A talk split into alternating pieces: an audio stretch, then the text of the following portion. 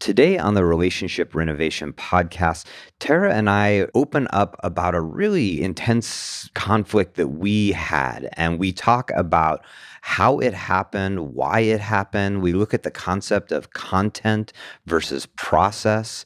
We also give you some metrics around how to sort of look at arguments around frequency, intensity, duration. And so we think it's an incredible way for you to maybe normalize the fact that, you know, being in relationship is really hard, but with insight and some tools, you can get through difficult moments and you can even feel closer. So stay tuned. Do you want to feel more emotionally and intimately connected with your partner?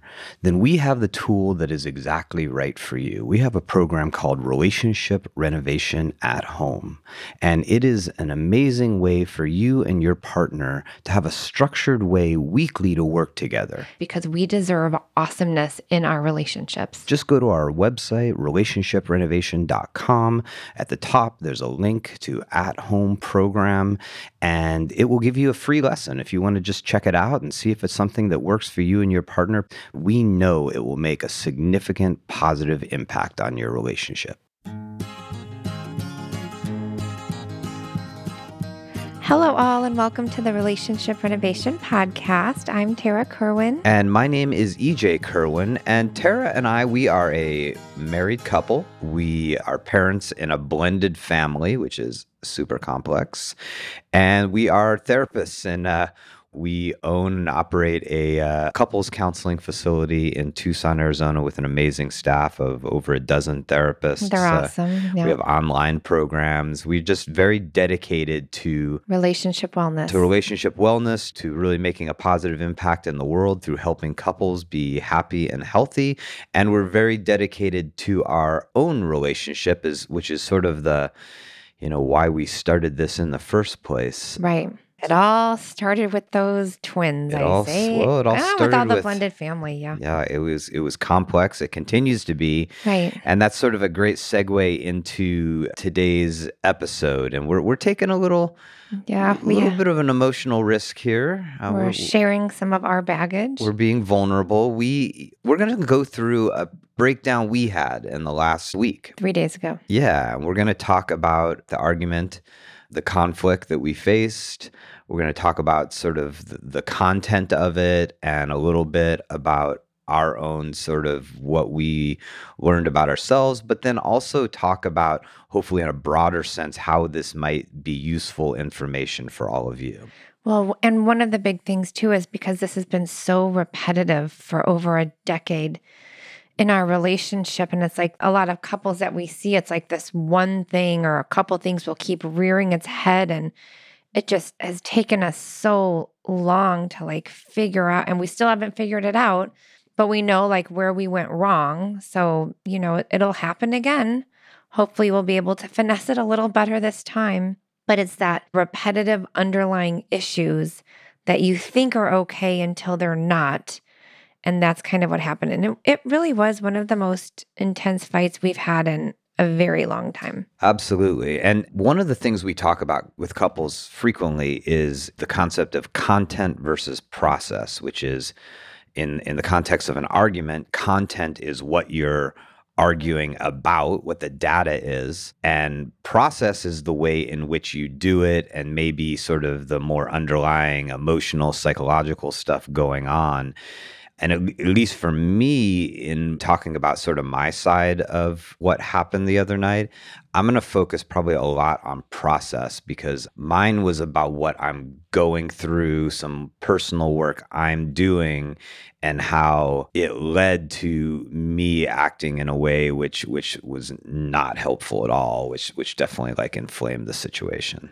And mine was feelings of powerlessness in a blended family and being kind of the bonus mom and that role, which it is a powerless place it can be. There's any stepmoms out there that sometimes feel like there's no control. I relate. And so for me, yeah, it was a powerless place. And here we go again. All right. So let's, so we'll just, you know, set up the scene, you know, the context of, of what was going on and sort of how it happened. And then we're also going to sort of hopefully role model the fact that we oftentimes in going over an argument or even when we're in the midst of it is we focus very much on the other person and what we perceived about them and what they did or didn't do Mhm. and we're going to each talk a lot about what was happening for us Right. and and try to stay out of a blame game or a keeping score or an accounting of who got it right and who got it wrong who said what? Who didn't say what? yeah, because we know we know that that is a surefire way, you know, honestly, to reignite the argument, and that's what a lot of couples do is they sort of like they retread Right. things over and over because they're constantly focusing on the other person, not necessarily focusing on themselves. And here's like the cool thing about that, right? It's kind of called like cognitive restructuring. That's how we help individuals and couples process fights, arguments, triggers. Um, but what happens is within 12 hours, we were okay. That's kind of like our magic number. We're like, don't wait for more than 24 hours. If you can repair and come back together within 12 hours. And it took the night into the next morning. So it took about 12 hours, but there are couples out there that will have arguments and not talk for days or do the separation or do the threat of leaving. And so, just the more you keep doing this, the frequency gets less, the duration gets less, and the intensity sometimes gets less. yeah, those those are three sort of measurements that we use a lot with couples, and they oftentimes it's not like all three are improving, like one of them's improving or the other, but it gives you sort of a metric to look at it and and notice maybe a way to even in a very uncomfortable time Yeah. have something to feel good about. And the and the three metrics are the intensity of conflict, the duration of the conflict, and the frequency at which you you're having conflicts. And this is really important. We're supervisors for a lot of our therapists at our counseling center. And they'll be like, oh, well, couples were doing so good. And then they got into this fight. And then they just feel like they haven't made any progress. And so we do a ton of psychoeducation with our therapists, with our staff that, like, you will always continue to fight just because you go through couples counseling or you feel more connected. That doesn't mean triggers go away or you guys won't have fights, but the intensity, frequency, duration will be less. And then when you kind of check in with this couple, let's say, like, oh my gosh, we were doing so good. And then we just like had, okay, but when you started coming in, you guys were having these blowups like twice a week. Now it's happening like once every 12 weeks.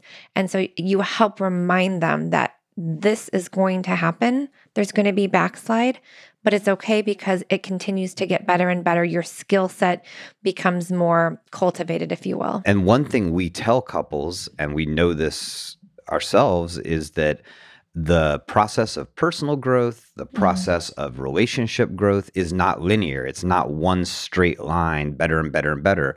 You know, and this, what we went through a couple nights ago, is really an example of that, of like things move at, at interesting paces because I would say the frequency of our conflict is diminishing. But in this particular instance, the intensity was super high. was higher. Yeah. And so, but having that metric kind of gives us the ability to be like, wow, that was really intense and kind of scary and wasn't, didn't feel good. But even though that was a real barn burner, Mm. but we're not arguing as much. Mhm. Like, you know, it just gives you a way to feel good at a time where you could really just feel sort of bad. Yeah. So let's let's jump in. Like Let's do let's this. set the stage. It'll be interesting to hear your point of view and mine. Yeah. So Yeah. this will be good. I mean, another thing, and you know, we kind of are continually like coaching around this is like, you know, both Tarah and I know going in, like, okay, this could be a little bit triggering. This could be difficult at times. Mm. I'm going to really try to be aware personally of like, if I do feel myself feeling defensive at all, I'm going to take a breath. I'm going to ma- maybe even if I needed to, I could say, hey, could we pause for a second? That when we go into having uh, complex. Mhm. conversations with our partner, we want to sort of go in intentionally and each like kind of set like, okay, this is how I'm going to. So, Tarah, do you want to set an intention for yourself as well as you go in? Uh, my intention is just to be, like Michael Singer says, heart with ears, open heart, listening, present. Okay. All right. So I'll start. Okay. So we decided to go to the Christmas zoo lights, Yay. and it was like a kind of a fun family experience With some of our friends tagging along with as some well. some friends. And um, I think a couple important things is one, you know, blended family. So two older boys were we hope to go with us. older boy had some finals and didn't really let us know. And so, but he had to study, so he couldn't be there. So he was at home. I think that was a, a beginning of something Yeah. there. And then we went and met up our friends, and I forgot the giant game of Jenga, which was supposed to sort of like provide some like stuff because we were go- we were going and having like a drink before we went to the zoo lights with friends. The giant Jenga game was going to be there to kind of help the kids do something together and unite mm-hmm. maybe different age groups. So adults could talk. Yeah, yeah. And I forgot that. And I think that that actually was a key element, not necessarily in your frustration, but in yes. in the kids not being interacting with one another. And basically what happened is one one of the kids was just not really interacting. And then on the drive to the zoo lights, conflict began. Yes. Yeah. And then, you know, and then you can fill in where you want Tarah. And then and then basically I was just becoming increasingly more agitated on the drive. Like I was just getting like more and more like frustrated and I was I was sort of trying to manage it. I don't I don't even remember. It was like really strange. But by the time we got to zoo lights and we got out of the car, I was angry. So you have to probably say why because there's no context for that. That one of the kids wasn't interacting and then ride to the zoo. But what happened for you? Like, why were you getting amped up? That's that's a like a difficult thing for me right now because like I couldn't tell you one of the things you said. Mhm. There, there was some words coming out of your mouth, but I don't even remember what you were saying. But it, like, but it, I was just Yeah. I was blaming you for not having more interactions with your son. yeah.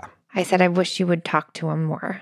Was that in the truck? Yeah. See, like I literally don't even remember, and I think I'm going to get a little bit deeper into how this relates to my own personal work. But but I literally do not even, you know. And normally I would remember what Tarah was doing because I'd be able to like be blaming her and saying this is your fault. But I literally don't remember. What I just remember intensely was like just getting more and more mad Mm. on the drive. Okay. So then I'll I'll kind of share my piece of it. So yes, I love the holidays. I love family time. I love quality time. I'm like literally like a little kid. Like I just want to have so much fun with my family. And guess what? I'm like the only person in our family that's like that. Like if our kids could just do screen all day every day, they would. And so one of the big like fears that I have is like when I see, especially the older boys who are my stepkids, when I see them isolating and I see them on screen for prolonged periods of time, like I get very anxious. I start to feel like, should I be doing something? Because our twins, our younger twins are very social, they're very active, they have a ton of friends just very different from the two older boys who are, you know, still amazing, just not as social and kind of more isolative and way more on screen. And so EJ and I have had these discussions around hey, it's not my job to set the screen boundaries. That's you. I'm not the biological parent. I don't want to step on toes, you know, and so I kind of trust that he will do that, but it's not as important to EJ that it is for me. And so I'll see one of the boys on screen for hours and I'll just start to like, okay, I just like, there's nothing I can do right now. But I start to feel resentful because I'm like, why isn't EJ jumping in? And so this is one of those times where one of the older boys just on the whole way to the restaurant on his screen, then sitting down, not interacting with his siblings and see EJ not really talking because we're talking with the adults still, but like I'm just like, come on, like I, I worry, and my worry comes out as, oh, you're not being a good enough dad. I think that's what it is. And so I just, I have worried about this particular child for over a decade, if not more. So it's not new. And I've tried to let go of anxiety and I've tried to trust, but it was just one of those moments where I'm like, oh, it's not going to get better. Like, I just have to like resign to this. And I'm not a person that resigns, but I can't cut off my feelings and I can't cut off my anxiety and my worry for him. But I really want to because I don't know what to do anymore because I feel so powerless. So that's kind of where I was coming from on the ride to the zoo. Like, I just wanted to see him talking to our other kids and having fun and not on screen. Like, so it's a huge fear of mine. So that's where I was at. Yeah, I mean, this is what's really interesting about the argument, and I think we'll get deeper into it. Is um, this was so not about the content for me, right? Like, I get everything Tarah's saying, and we certainly have some continued work around us communicating about that and us feeling united. Right. This for me was about, well, I mean, outside of the context of Tarah, is that like I'm doing a lot of work about, you know, we've talked a lot about the show about like that my emotions I very much keep in check. I don't express myself. I I just, you know, sort of bury stuff. And greatly what this conflict for me was about was that because of the I think the work I'm doing in therapy, like my filter is like it's being renovated. And so I accessed a lot of feelings. And I think some of it was feelings directly about Tarah. And I think it was also just about like just having a backlog of stuff internally inside of me. And it caught me totally by surprise because I don't get that mad. And and by the time we got out of the truck, I was just on fire. I was just like so angry. I haven't seen you like that in a really long yeah. time. Yeah, and, you know, luckily I did get, was able to go to therapy very soon after that. And there was just this part of me that was just like, stop, stop, stop about like whatever, whatever it was, whatever it was the the tone of voice or the Mhm. words or whatever. It was just like this like immense like outpouring of emotions around like just not wanting not wanting to be treated that way, not wanting to be talked to in that way. And then unfortunately what happened was then when I escalated outside of the truck, then Tarah escalated as well. And then we were like literally like luckily we got the kids away from us. We were like walked to the zoo. We parked really far away. Mhm. And then we had like a 15 minute just like nonsensical elevated voices. I mean, I don't think either of us was firmly planted on the ground. Do you I mean, do you agree with that? Well, right. And then we got to like the zoo lights because we it was like a 10 minute walk and my girlfriends were there and I literally just like started crying. And I was so confused and I was like, what just happened? This was supposed to be like a fun holiday zoo nights. And, you know, I just cried and I said, We're in a really big fight, uh, one of the biggest ones. I've never seen EJ so angry and I don't know what to do. And we just had a silent treatment at the zoo. The kids obviously picked up on stuff for sure because they kept trying to say, Is everything okay? And we just kept saying, You don't have to caretake us. We'll be fine. It's going to be fine. Couples fight. We'll be fine. You don't have to caretake us. But, um, yeah, I couldn't even, I had no words because anytime I tried to say something, you were so triggered. So I just kind of stopped. Yeah, and and by the time we got to the zoo, I had had like this sort of cathartic experience. I didn't like know what really what it was about. I wasn't mad anymore. Mm-hmm. I was like, I, I felt in some ways like, oh, like you know. I mean, I'll just be honest. Like it felt like honestly like a relief because I just don't normally in those situations.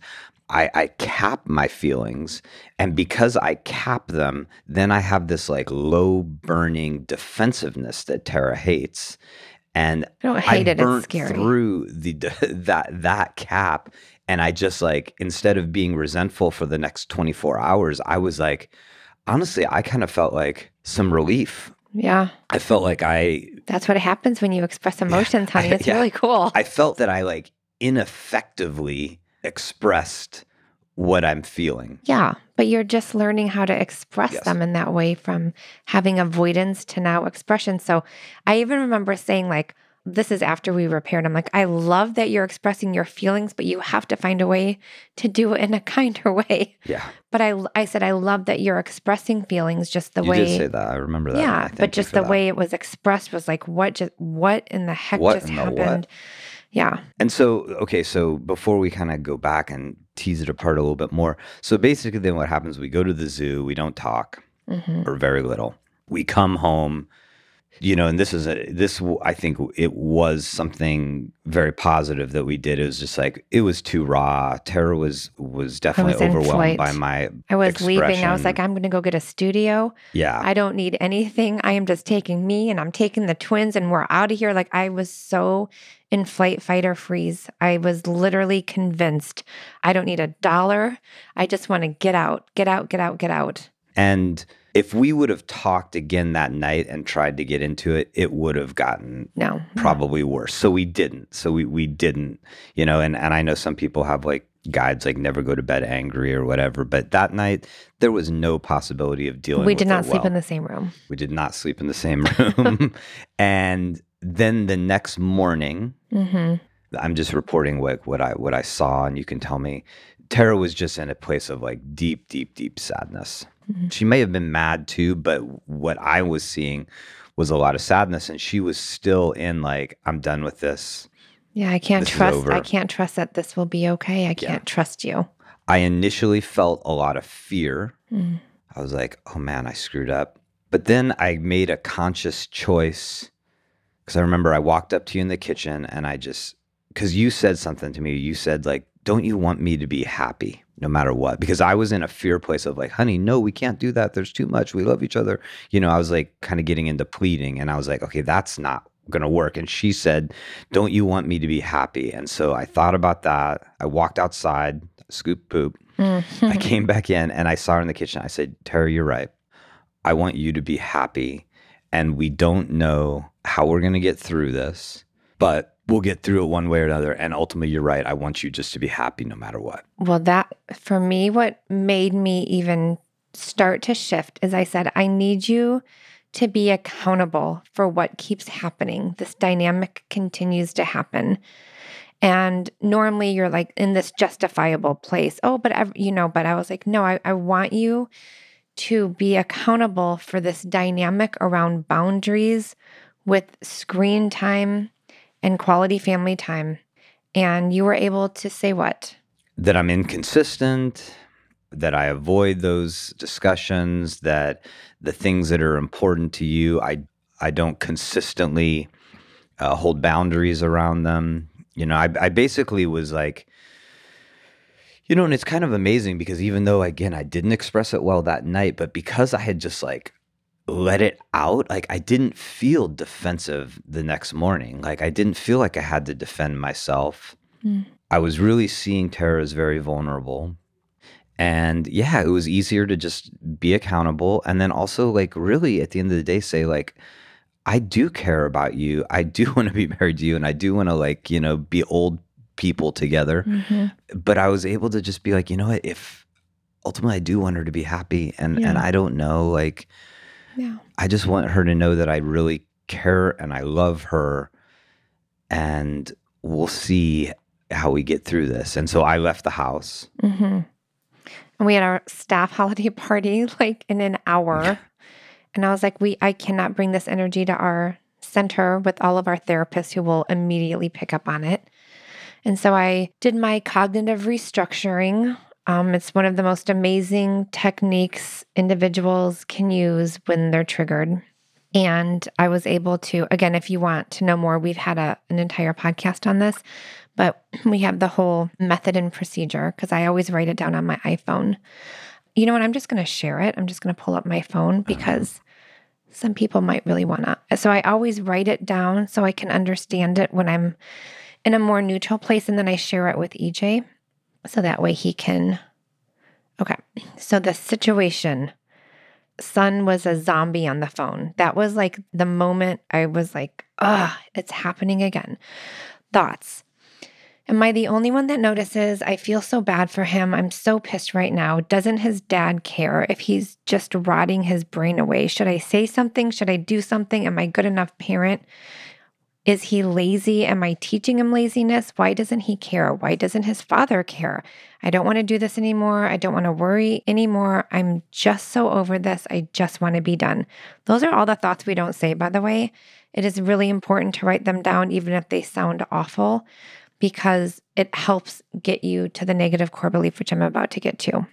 So, those were my thoughts. My feelings were scared, anxious, doomed, powerless, helpless, afraid, disappointed, discouraged, disgusted, mistrustful, insecure.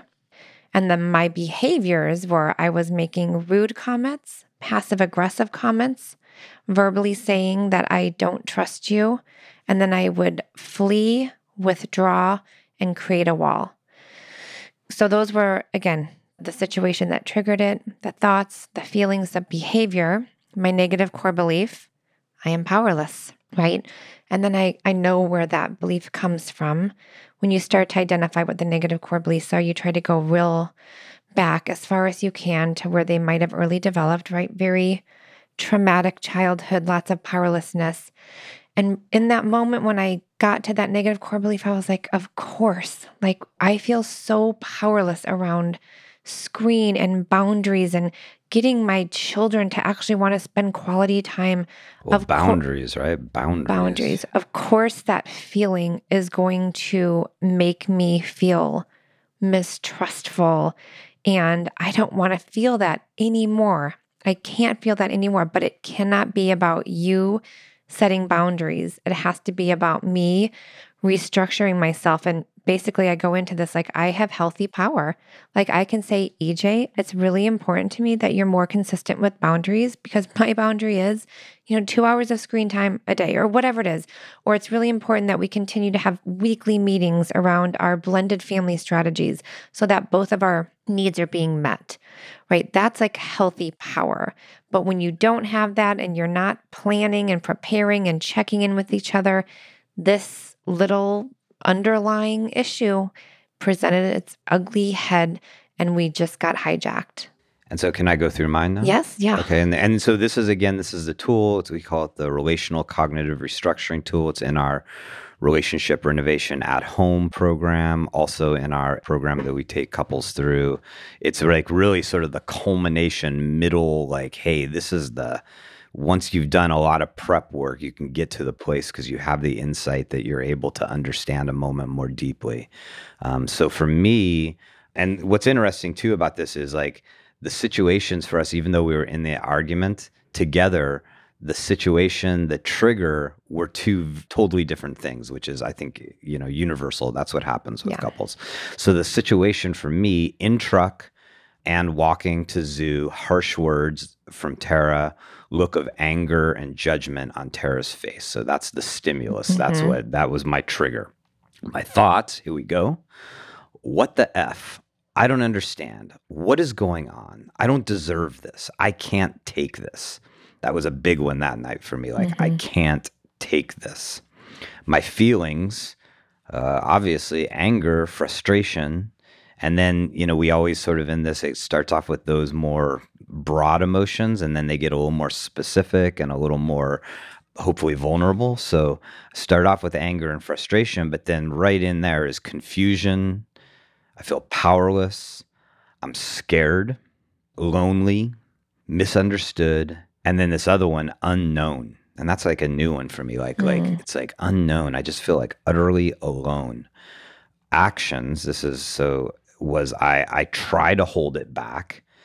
And then that time, which is not normal, is it exploded. I pushed back with words. I was in this weird yo-yo between like running away, get trying to get away from her, and then coming back. I could feel myself like going in, pulling back, going in, pulling mm-hmm. back. So I was like internally, I was like yo-yoing back and forth. It was I was like just so disoriented and then the negative core beliefs that that I discovered afterwards. You can't discover these in the moment generally. My negative beliefs were I am worthless, I am nothing, nobody cares about me, mm. I am all alone. Mm. And that's what it, and I just uh, you know, clearly those are intolerable feelings to feel. Um and then the positive beliefs that I that I I'm working on all the time, but definitely in moments of conflict is I'm deserving of love, I'm deserving of care. Mm-hmm. And if I'm from that place, I can probably react in a more appropriate way and say, honey, I understand you're frustrated and you're yeah. mad about this and you feel powerless because I know and you told me, but the way we're communicating right now is is not going to get us anywhere can we take a second? You know, that's the learning that comes out of this. The learning and also the building of compassion. Because when couples have these fights, these arguments, repetitive fights, they lose all the compassion because they just see the other person as being stop doing this. I'm so sick of feeling this way. I'm done. And when you get into this more vulnerable process and both people are working on it, I get to be like, oh my gosh, you feel alone. And I know that you felt alone a lot of the times when you were younger. And like, I get to build compassion. And also, I love that. I'm, sometimes I'm like, am I the only crazy one? I'm the only one doing these cognitive restructuring techniques. Clearly like, not. I'm crazy too. but I love that you actually did it and sent it to me because I'm like, oh my gosh, because it's probably like for every 20 I do, you do like maybe one. So I love that because I know that you're learning how to express feelings in a different way. And, you know, I just, I'm super excited for your journey. Yeah. So, okay. So we described this through you and we went through a whole process, a process that lasted, well, the working through the actual argument lasted like 12 hours or so, or, you know, close to 24 to really like, I mean, we, we maybe weren't activated, but, you know, it took a while, right? And then each of our individual work and then our relationship work about what we can get out of this conflict w- is continuing, right? And I think, like, you know, one of the, a couple of the important things we want to get across to you guys hmm. today mm. is the fact that it's a process. You know, mm-hmm. it's a mm-hmm. process built upon having some tools. Learning the skills. Yeah learning some skills. And and and clearly in the midst of that you know really the conflict was what probably a half hour. Yeah. About a half hour. And then there was you know sort the of hangover of yeah it. there was a hangover of, of another 11 and a half hours. Yes. Um, but look at us talking about it today. I don't feel reactive at all. I'm super glad we got through it. Builds trust that like we can get through this because we're both doing the work yes and that this is a key thing we tell yeah. clients is that these conflicts, even though incredibly uncomfortable and sad and scary and frustrating, are opportunities for growth that this like this was a huge piece of information for me ar- around a couple of things around the content and the process the process is like i'm trying to figure out how to find healthy ways to express myself that clearly not having feelings and burying them for years hasn't helped mm. that's led to a whole host of other you know conflicts and that you know having the filter just blow off doesn't work either. So I'm in a relationship, very personal, about how do I have a healthy voice? You know, how do I communicate to Tarah when when I'm feeling big emotions? Concurrent to that is also like this communication and boundaries around screen time, around just blended Anything. family yes. issues in general. Yes. We I have to be better at initiating those conversations preemptively, not like just when something bad is going on. Right. And that I need to be more consistent in in holding boundaries. And I have to share with you the moment I start to get anxious, when I start to like this is making me like starting to feel really uncomfortable, like that fear thing is happening where I feel like, you know, he's isolating or it's making me uncomfortable. I have to be better with that so I don't sit with it for like an hour and then explode. So yeah. If there's anything you can get out of this podcast, first of all, thanks for listening to our baggage. But um, it's that we hadn't had a weekly check in for a couple of weeks. And I think that's what happened. We didn't, we did not stay on top of it. We got super busy. We're renovating our podcast studio and we just didn't. And so that definitely took us on a little backslide. So just have conversations around what's important. So you're always right? Dr. Stan Tatkin, planning, predicting, preparing so that you don't get hijacked by these when they happen. Yeah. That that is going to keep you guys connected and consistent. And don't sweep it under the rug. I mean, both Tarah and I over these last couple days since then, I think both of us have put significant time individually into thinking about what happened mm-hmm. and then we've had nice little like check-in conversations around it in sort of a in a curious way of looking at like, hey, what yeah. happened? And not diving back into the conflict, but just like, what happened? What can we learn? You know, h- how do we use that as a way to get better at being in relationship with each other, better at running a blended family? And I feel closer to you. Yeah. Absolutely. I, I feel trusting that we can get through it. And I feel grateful that you're working on your avoidant attachment and then I'm working on my anxious preoccupied attachment yes. to build the secure attachment. It just takes a minute. So, yeah. Yeah. So, um, thank you all for for being witness to this and hopefully it normalizes maybe your struggles at times hopefully it gives you a framework for like how do i approach these difficult moments how do i look back at these difficult moments you know again we have this incredible method that's worked like you know for thousands of couples if you're in town give us a call and and check out one of our amazing therapists or if feel free to send us an email and like give us a situation. We can help break it down for you on one of our podcasts. Absolutely. We also have our relationship renovation at home program. Go to our website. Um, it is an incredible way to systematically renovate your relationship and, and make it the loving, trusting, well communicated relationship that we all deserve. Thank you for listening. As always, take care of yourself, take care of each other. You deserve it. All right. Bye bye. Bye bye.